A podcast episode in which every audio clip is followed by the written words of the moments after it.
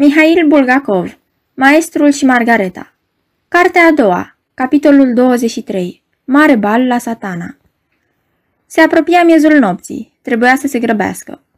Margareta vedea nelămurit obiectele din jur. I se întipăriră în minte făcliile și bazinul din pietre prețioase multicolore. Când păși pe fundul bazinului, Hela și Natasha turnară peste ea un lichid roșu, fierbinte și dens. Simți pe buze un gust sărat și își dădu seama că o spălau cu sânge. Mantiei însângerate îi luă locul alta, trandafirie, vâscoasă și transparentă. Margareta simți cum o amețește mirosul uleiului de trandafir. Apoi o întinseră pe un pat de cleștar și îi frecară trupul cu niște frunze verzi, mari, făcând să-i lucească pielea. În momentul acesta dădu busna înăuntru motanul, care se apucă să dea și el o mână de ajutor. Așezându-se pe vine, la picioarele Margaretei, începu să-i frece tălpile cu aerul unui lustragiu de pe stradă. Margareta nu-și amintea cine-i cususe pantofii din palide petale de trandafir și nici cum se încheiaseră singuri cu două catarame de aur. O forță tainică o ridică în picioare și o așeză în fața unei oglinzi. În părul ei scânteia o coroană regească din diamante. De undeva apărut Coroviev, care atârnă pe piept un medalion greu, oval, prins de un lanț masiv, reprezentând un pudel negru. Podoaba îi se păru foarte grea reginei. Lanțul începu să-i roadă grumazul, medalionul cu pudel o trăgea tot timpul în jos, făcând-o să se aplece. Dar, pentru neplăcerile pricinuite de lanțul cu pudelul negru, o răsplătea respectul deosebit cu care o tratau acum Coroviev și Behemoth. Nu-i nimic, nu-i nimic, mormea Coroviev din ușă. Nu-i nimic de făcut. Trebuie, trebuie neapărat. Îngăduiți-mi, regină, să vă dau un ultim sfat. Printre oaspeți vor fi tot felul de oameni, foarte diferiți unul de altul, dar nimănui, regină Margot, să nu-i acordați întietate și chiar dacă nu o să vă placă vreunul, fără îndoială că nu o să lăsați să vi se citească sentimentele adevărate pe față, dar nu numai atât, nu trebuie, n-aveți voie nici să vă gândiți la ele. Ar băga de seamă, ar băga de seamă din capul locului. Trebuie să-l îndrăgiți, regină. Da, să-l îndrăgiți. În schimb, stăpâna balului va fi răsplătită cu prisosință. Și mai e ceva, să nu-l uitați pe niciunul. Fiecăruia, măcar un zâmbet cât de mic, iar dacă nu veți avea timp să-i aruncați o vorbă, să vă întoarceți capul spre el măcar un pic. Orice, dar să-i luați în seamă, pentru că altfel ei, oaspeții, ar tânji. După aceea, însoțită de Coroviev și Behemot, Margareta a trecut din camera cu bazinul într-o beznă adâncă. Eu, eu, șoptimotanul, eu am să vă dau semnalul. Dă-l, în cuvință Coroviev din întuneric. Începe balul, striga asurzitor motanul, iar Margareta scoase și ea un țipăt scurt, rămânând apoi câteva clipe cu ochii închiși. Balul se deschise deodată, cu lumină, sunete și miresme. La brațul lui Coroviev, Margareta se pomeni într-o pădure tropicală. Papagali cu pieptul roșu și coada verde îi strigau. Suntem încântați! Însă pădurea cu zăpușeala ei, ca într-o baie de aburi, se sfârși repede, făcând loc unei săli recoroase de bal, cu coloane de piatră gălbuie, scânteietoare. Ca și pădurea, sala de bal era pustie și numai lângă coloane stăteau niște negri goi cu turbane argintii pe cap.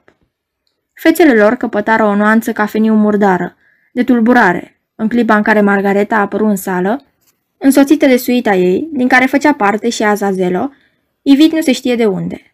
Coroviev lăsă liberă mâna Margaretei și șopti. Drept pe tulipe. Un zid scurt de tulipe albe crescut dinaintea ei. Dincolo de ele, Margareta zări nenumărate lumini cu abajur, iar în dreptul lor siluete în frac, piepți albi și umeri negri. Atunci își dădu seama de unde veneau sunetele balului. Asupra ei se prăvăli parcă urletul alămurilor, iar glasul viorilor ce răzbi de undeva, de sub ele, îi scăldă trupul asemenea dușului de sânge. Orchestra, vreo 150 de oameni, cânta o poloneză. Văzând-o pe Margareta, bărbatul în frac de la pupitrul dirijoral, păli, buzele îi schițară un zâmbet și, deodată, cu o mișcare a mâinilor, îi ridică în picioare pe muzicanți. Orchestra prinse o legăna pe Margareta, necontenit, în sunetele ei.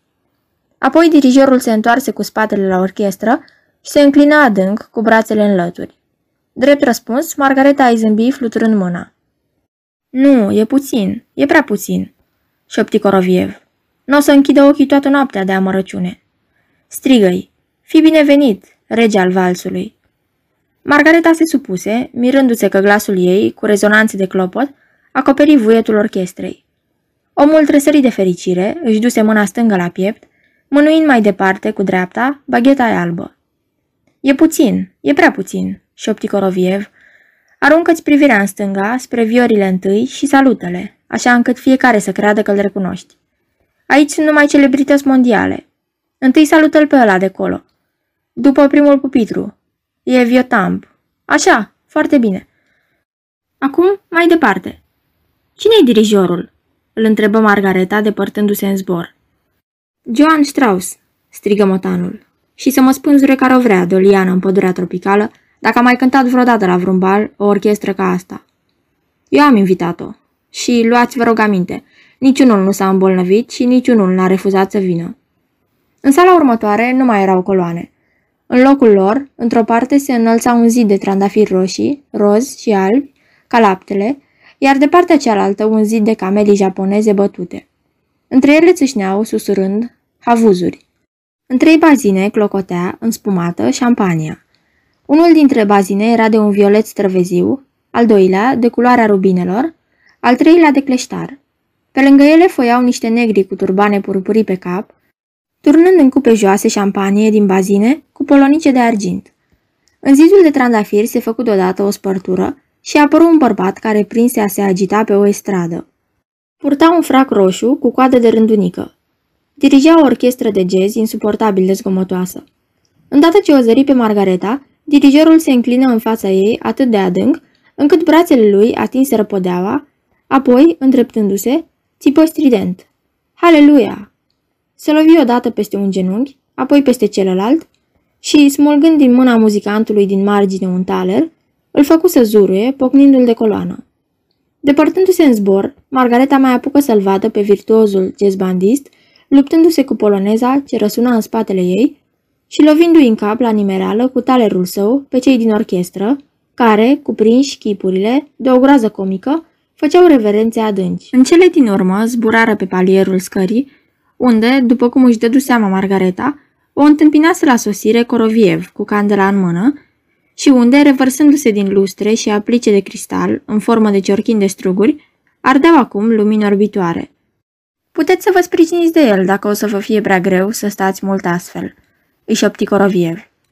Un individ tuciuriu îi aruncă sub picioare o pernă cu un pud de lauriu brodat pe ea și, pe această pernă, supunându-se unor brațe care o îndrumau, Margareta își puse piciorul drept, îndoindu-l din genunchi. Apoi încercă să se uite în jur. Coroviev și Azazelo erau lângă ea, în atitudini maestoase. Alături de Azazelo se aflau alți trei tineri, care amintiră Margaretei, nelămurit, de Abadona. Din spate venea o adiere răcoroasă. Întorcându-și ochii, Margareta a văzut ieșind, din peretele de marmură din spatele ei, țâșnind în șuvoaie, un vin înspumat ce se scurgea apoi într-un bazin înghețat. Lângă piciorul stâng simțea ceva cald și mițos. Era Behemoth. Margareta stătea undeva sus de tot și sub picioarele ei se așternea o scară impunătoare, acoperită cu un covor. Jos, departe de tot, ca și când ar fi privit printr-un binoclu întors, vedea holul imens cu un șemineu de necuprins, în a cărui gură largă și neagră ar fi putut intra cu ușurință un camion de 5 tone. Holul și scara, scăldate într-o lumină orbitoare, erau pustii. Alămurile orchestrei sunau înfundat de departe. Câteva clipe rămaseră cu toții nemișcați. Dar unde sunt invitații? Îl întrebă Margareta pe Coroviev. Vor fi îndată aici, regina. Vor sosi numai decât. O să fie destui, n-aveți grijă. Și zău, aș prefera să tai lemne decât să-i primesc aici pe palier. Mare lucru. Ce e aia să tai lemne? Ripostă motanul guraliv. Eu aș prefera să fiu taxator de tramvai. O muncă mai urâtă decât asta nu există pe lume. Totul trebuie să fie gata din timp, regină, îi explică Coroviev, în vreme ce ochiul îi sclipea prin monoclul defect. Nu poate fi nimic mai rău decât atunci când primul musafir sosit rătăcește, neștiind ce să întreprindă, iar scorpia lui legitimă îl cicălește și îl pisează pentru faptul că ei doi au venit înaintea tuturor celorlalți musafiri. Asemenea baluri, regină, trebuie aruncate la gunoi. Absolut la gunoi. confirmă motanul. Până la miezul nopții n-au mai rămas decât 10 secunde, anunță Coroviev. O să înceapă numai decât. Cele 10 secunde îi se părură Margaretei îngrozitor de lungi, dar pe semne că se scurseseră și nu se întâmpla nimic. Deodată însă, jos, în șemineul imens, se auzi o bufnitură puternică și din gura lui răsări o spânzurătoare pe care se bolobăneau niște oseminte cam descompuse. Osemintele se desprinseră din funie, căzură pe podea și din ele țâșni un bărbat cu părul negru, de o rară frumusețe. Purta frac și pantofi de lac. Apoi, din șemineu țâșni un sicriu nu prea mare, cam putrezit și el, capacul îi se desprinse și pe podea se rostogoliră alte oseminte. Bărbatul cel frumos se repezi galant spre ele, oferindu-le brațul. Acest al doilea schelet se închegă, transformându-se într-o femeie fâșneață cu pantofiori negri în picioare și pene negre la pălărie, și amândoi, bărbatul și femeia, porniră grăbit să urce scara. Primii invitați, exclamă Coroviev. Domnul Jacques cu consoarta. Vă recomand, regină, pe unul dintre cei mai interesanți bărbați. Un falsificator de bani convins, un trădător de țară, dar un foarte bun alchimist. A ajuns celebru, șopti Coroviev la urechea Margaretei, o trăvind pe amanta unui rege.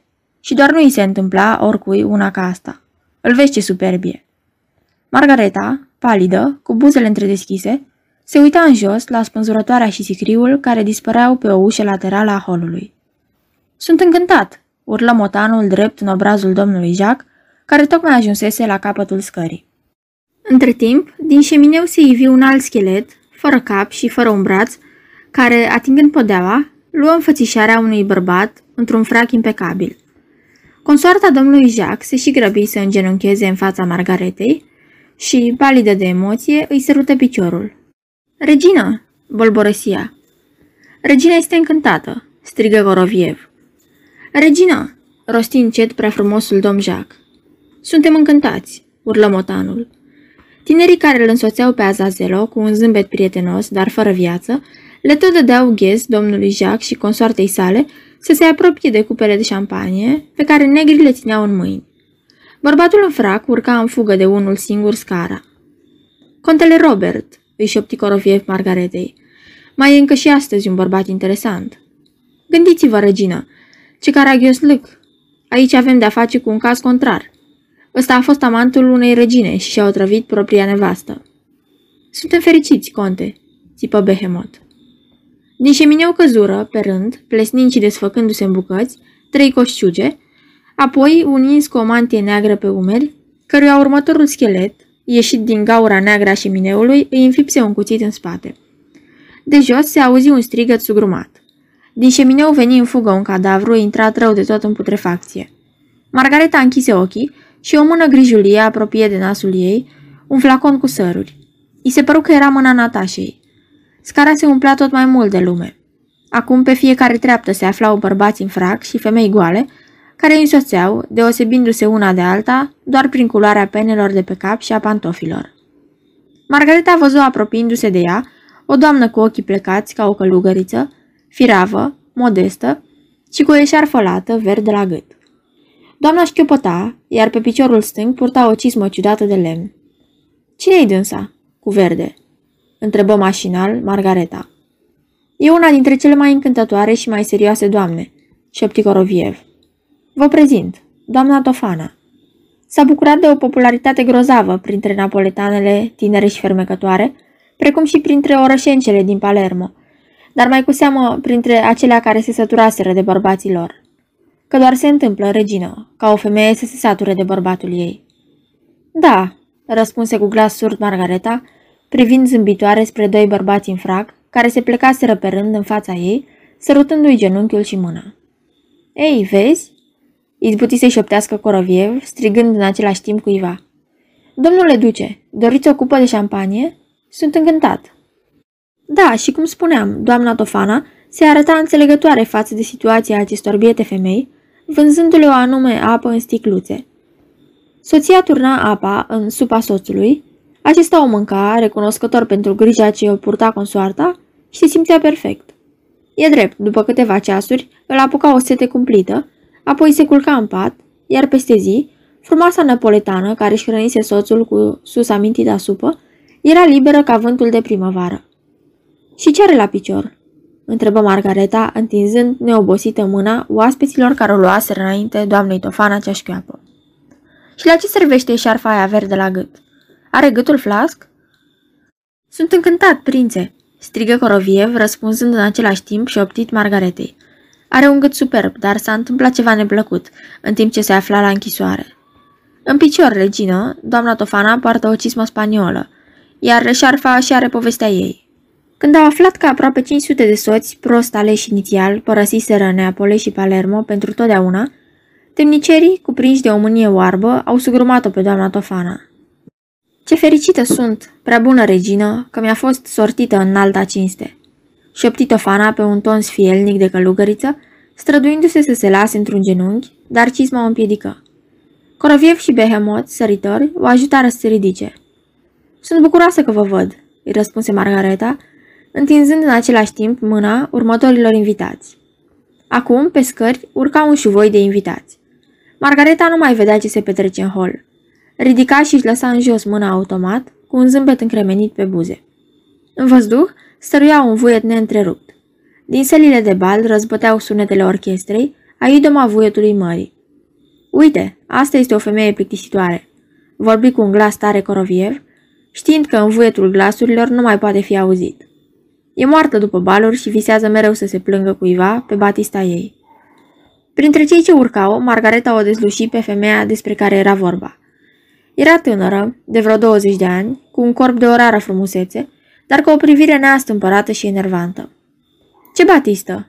întrebă Margareta. I s-a dat o cameristă. O lămuri Coroviev și de 30 de ani, în fiecare seară, camerista pune pe noptiera acestei femei o batistă. Așa că dimineața, când se deșteaptă, găsește Batista lângă ea. A încercat să o ardă în sobă, să o arunce în râu, dar nu scapă cu niciun chip de ea. Ce Batistă?" întrebă Margareta în șoaptă, ridicându-și mâna și lăsând-o în jos. O batistă cu chenar albastru. Trebuie să vă spun că, pe vremea când lucra la o cafenea, într-o zi patronul a atras-o până în cămară și după 9 luni a născut un băiat. S-a dus cu copilul într-o pădure, l-a sufocat cu o batistă și l-a îngropat acolo. La proces a declarat că nu avea cu ce să-și rănească pruncul. Și unde e patronul acestei cafenele?" întrebă Margareta. Regină, mi-a răit deodată motanul. Jos, la picioarele Margaretei, îngăduiți-mi să vă întreb, ce ar face aici patronul? Doar nu el a sugrumat pruncul. Continuând să zâmbească și să-și întindă mâna dreaptă, unghiile ascuțite de la cea stângă și le înfipse în urechea motanului și șopti. Dacă tu, netrebnicule, îți mai permiți odată să te bagi în discuție, Behemot miorlei cumva nu tocmai potrivit unui bal și rosti cu glas hărâit. Regină, o să mi se umfle urechea. De ce să stricăm balul cu o ureche umflată? Eu vorbeam în sens juridic, din punct de vedere juridic. Mă rog, am să tac, am să tac. Considerați că nu sunt motan, ci un pește. Nu mai fiți bună și lăsați-mi urechea în pace.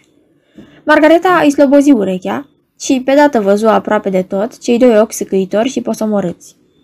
Sunt fericită, regina anfitrioană, să fiu invitată la marele bal al lunii pline. Iar eu sunt bucuroasă că te văd, foarte bucuroasă, îi răspunse Margareta. Îți place șampania?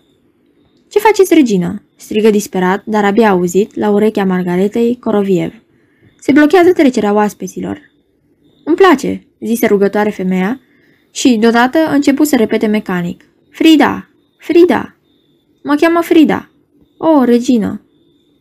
Știi ce să faci, Frida? Îmbată-te astăzi și nu te mai gândi la nimic, îi sugeră Margareta.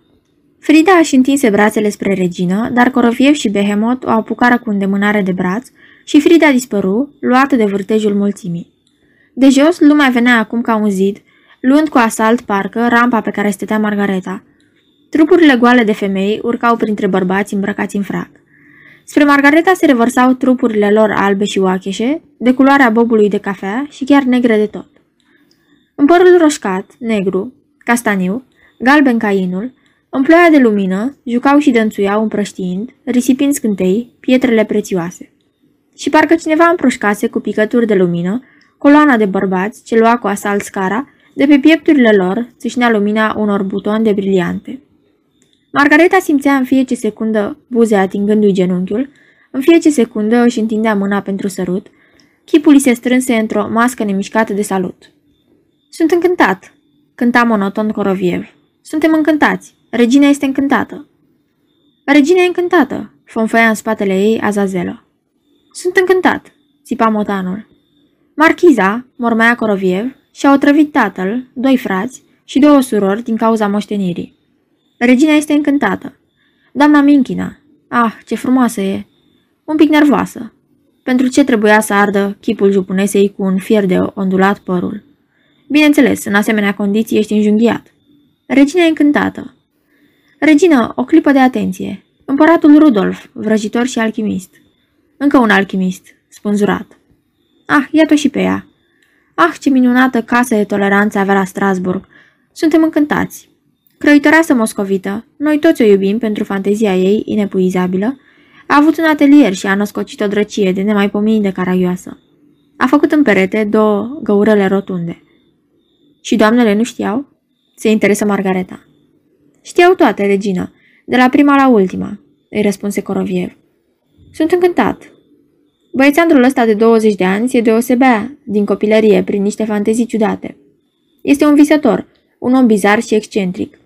L-a îndrăgit o tânără fată, iar el, nici una, nici două, a vândut-o într-o casă de toleranță.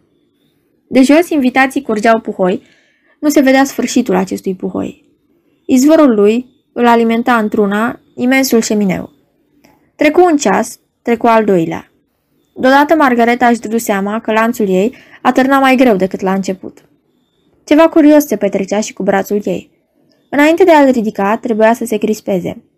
Observațiile interesante ale lui Coroviev încetară să o mai intereseze. Atât chipurile mongole, cât și chipurile albe și cele negre deveniră indiferente, uneori se contopeau, iar văzduhul între ele începea să tremure și să se prelingă. Deodată simți în brațul drept o durere ascuțită, ca o împunsătură de ac, și, strângând din dinți, îl îndoi din cot și l-așeză pe postament.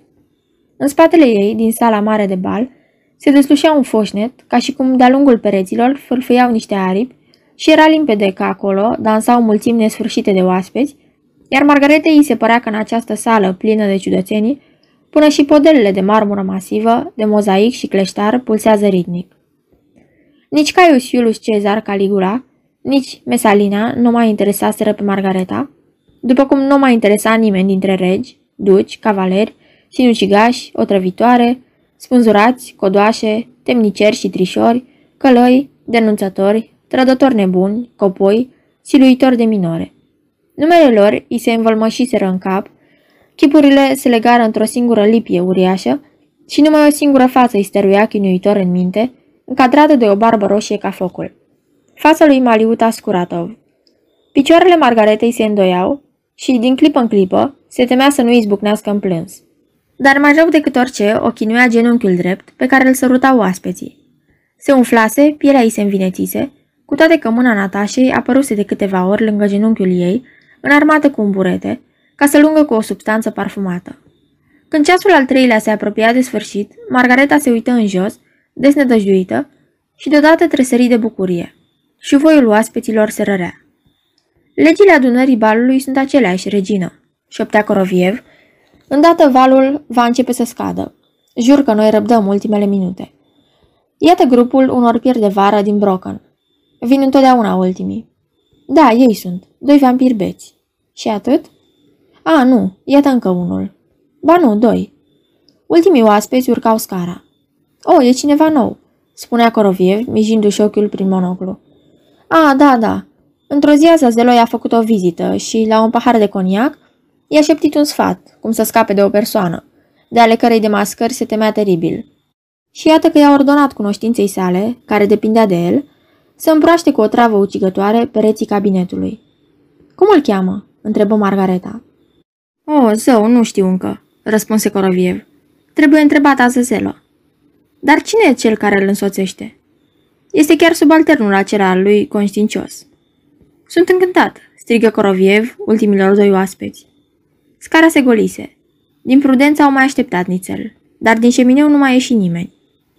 După o secundă, nepricepând ce se petrecuse, Margareta se pomeni iar în camera cu bazin, unde, izbucnind în plâns de durere în braț și în picior, se prăbuși pe podea. Dar, consolând-o, Hela și Natasha o traseră din nou sub dușul de sânge îi dezmorțiră trupul și Margareta se învioră din nou. Încă puțin, încă puțin, regină Margot, și Coroviev, apărând lângă ea. Trebuie să mai trecem în zbor prin sălile de bal, pentru ca respectabilii noștri oaspeți să nu se mai simtă părăsiți. Și iată pe Margareta ieșind din nou din camera cu bazin. Pe strada din spatele zidului de tulipe, unde cântase orchestra dirijată de regele valsului, acum se dezlănțuia un jazz de maimuțe. O gorilă uriașă, cu favoriți lățoși și cu o trompetă în labă, dirigea orchestra, țopăind greoi pe loc. Un rând al orchestrei era alcătuit din urangutani care suflau în alămuri sclipitoare. Pe umerii lor stăteau călare, cimpanzei veseli, cântând din armonici.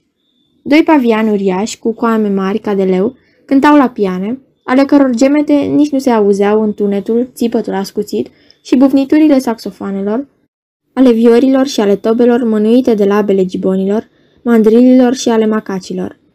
Pe pardosarea strălucitoare, ca oglinda, se mișcau nenumărate perechi, amenințând să moture totul în calea lor. Se mișcau contopite parcă, uimind prin îndemânarea și puritatea gesturilor, învârtindu-se într-o singură direcție. Deasupra mulțimii de dansatori, în văzduh, pluteau fluturi vii, mătăsoși. Din tavan curgeau mănunchiuri de flori. În capitelurile coloanelor, pe măsură ce se stingea lumina electrică, se aprindeau miliarde de licurici, iar în văzduh pluteau lumini înnegurate de mlaștină. Apoi Margareta se pomeni într-un bazin imens, împrejmuit cu o colonadă. Un Neptun negru, gigantic, scotea din gură un șuvoi trandafiriu. Din bazin se ridica un miros ametitor de șampanie. Aici domnea o veselie nestăvilită.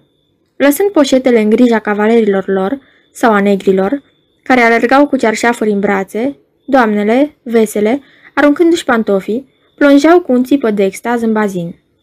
Trâmbe de spumăț țâșneau în sus. Fundul de cristal al bazinului era scăldat în lumini ce se prefirau prin stratul de vin, unde se vedeau înnotând trupuri argintii. Apoi, înnotătoarele săreau afară din bazin, bete moarte. Sub coloane răsunau hohote de râs, vibrând în sunetele gezului. În toată această învălmășeală, Margareta observă obrazul unei femei amețite de băutură, cu ochi lipsiți de expresie, dar care, totuși, implorau și-și aminti. Era Frida. Margareta simțea cum începe să-i se învârtă capul din cauza mirosului de vin și era gata să plece, când odată motanul făcu un bazin un număr care o determină să întârzie. Behemoth făcu niște vrăji la gura lui Neptun și îndată, cu un șuierat și un bubuit puternic, masa aceea mișcătoare de șampanie părăsi bazinul, iar Neptun început să azvârle un val care nu era nici înspumat și nici jucăuș, de culoare galben închisă. Doamnele, cu țipete stridente și urlete. Coniac! Se repezile de la marginile bazinului în spatele coloanelor.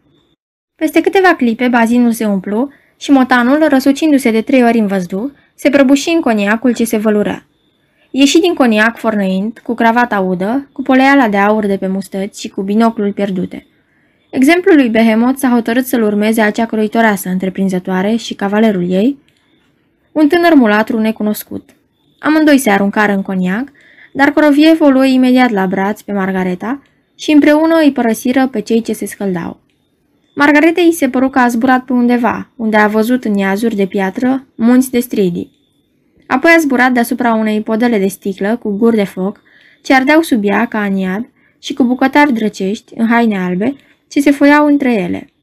Apoi, undeva, nu-și dădea seama de nimic, a văzut subsoluri întunecate, unde ardeau niște făclii, unde niște fete serveau carne, care sfâria pe cărbuni încinși, unde se bea din căni mari în sănătatea ei.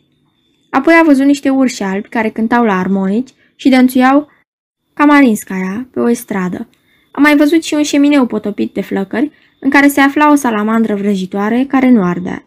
Și pentru a doua oară, puterile începură să o lase. Urmează ultima ieșire, îi șopti îngrijorat Coroviev. Și suntem liberi. Însoțită de acesta, ea se pomeni din nou în sala mare de bal, unde acum nu se mai dansa. Oaspeții se înghesuiau printre coloane, lăsând liber în mijlocul sălii. Margareta nu-și amintea cine o ajutase să se ridice pe stradă, apărută în mijlocul spațiului liber. Urcată pe stradă, spre mirarea ei, auzi bătând undeva miezul nopții, care, după socoteala sa, trecuse de foarte multă vreme. Odată cu ultima bătaie a ornicului, care suna de cine știe unde, peste mulțimile de oameni se lăsă tăcerea. Atunci Margareta îl zări din nou pe Oland. Venea însoțit de Abadona, Azazelo și încă vreo câțiva care semăneau cu Abadona, negri și tineri. Și Margareta desluși în fața ei o estradă casa, pregătită pentru Oland. Dar Oland nu urcă pe stradă. Pe Margareta o imi faptul că, la această ultimă scenă a balului, Oland ieși exact în ținuta în care îl văzuse în dormitor. Aceeași cămașă murdară, peticită la umeri, în picioare papui scâlciați.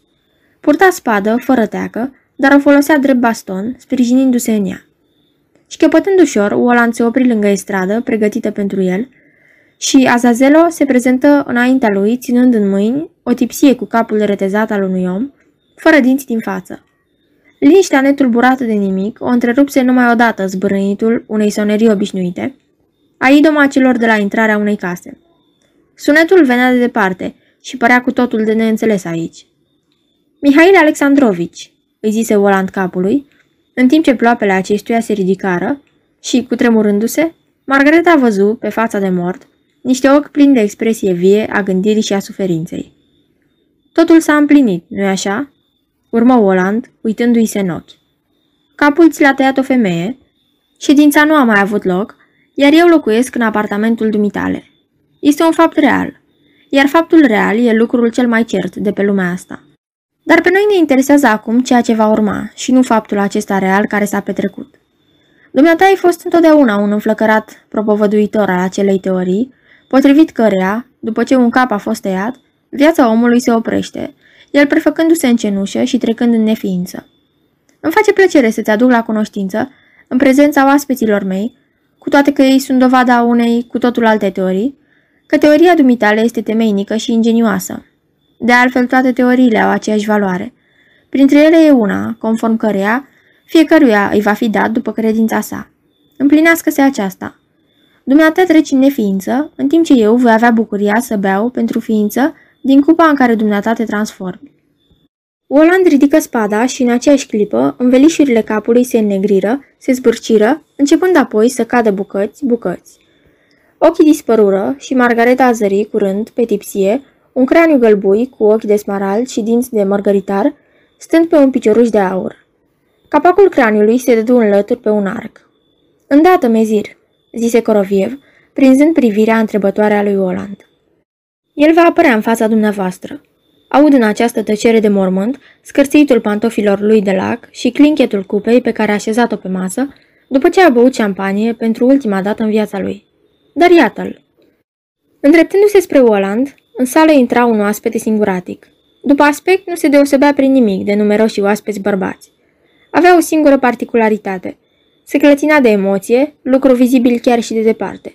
Obrajii ardeau, acoperiți de pete, iar ochii jucau în cap, nespus de înfricoșați. Oaspetele era uluit, ceea ce de altfel era și firesc.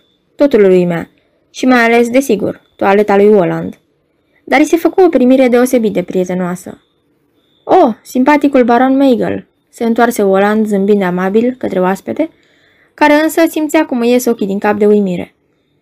Sunt fericit să vă recomand, se adresă Oland celorlalți oaspeți, pe respectabilul baron Meigel, salariat al Comisiei de Spectacole, având funcția de informator al străinilor în ce privește curiozitățile capitalei.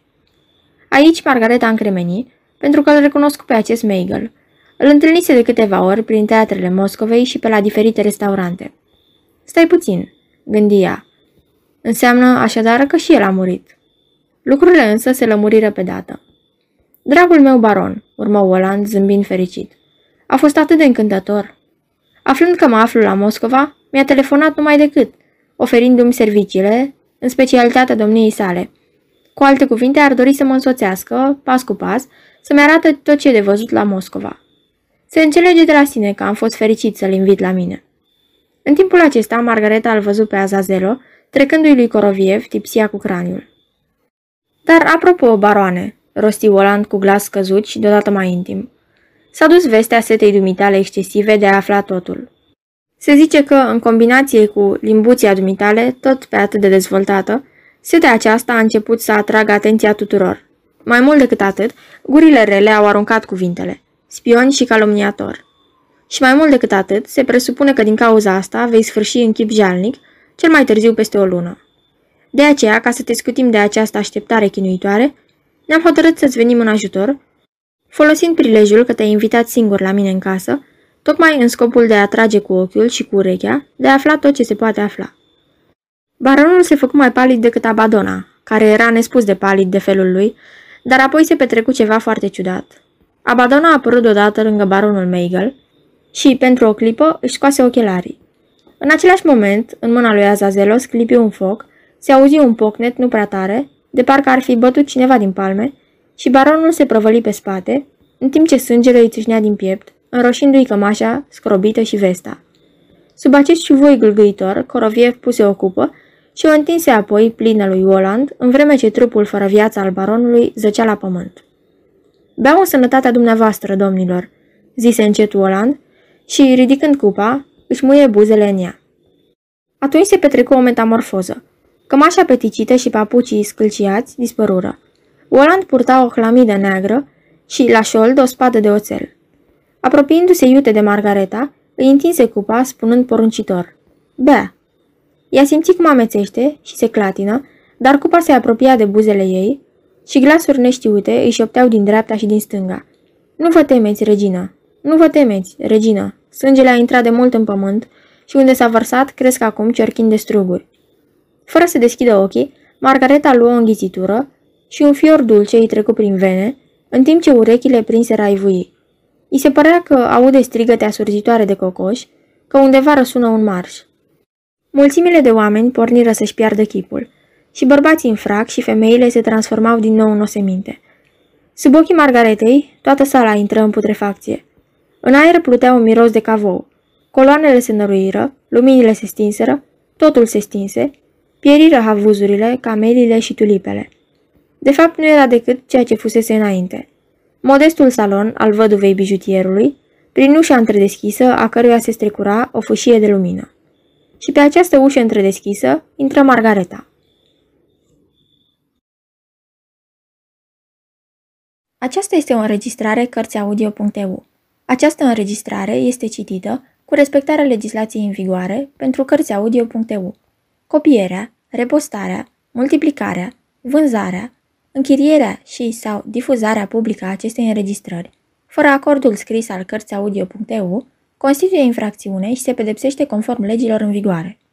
Pentru noutăți, vă invit să vizitați site-ul www.cărțiaudio.eu și să ne susțineți cu un like, subscribe și follow pe canalul de YouTube Cărți Audio. Vă rugăm să îi susțineți prin donații pe naratorii voluntari ai acestui canal și site. Vă mulțumim și vă dorim audiție plăcută în continuare.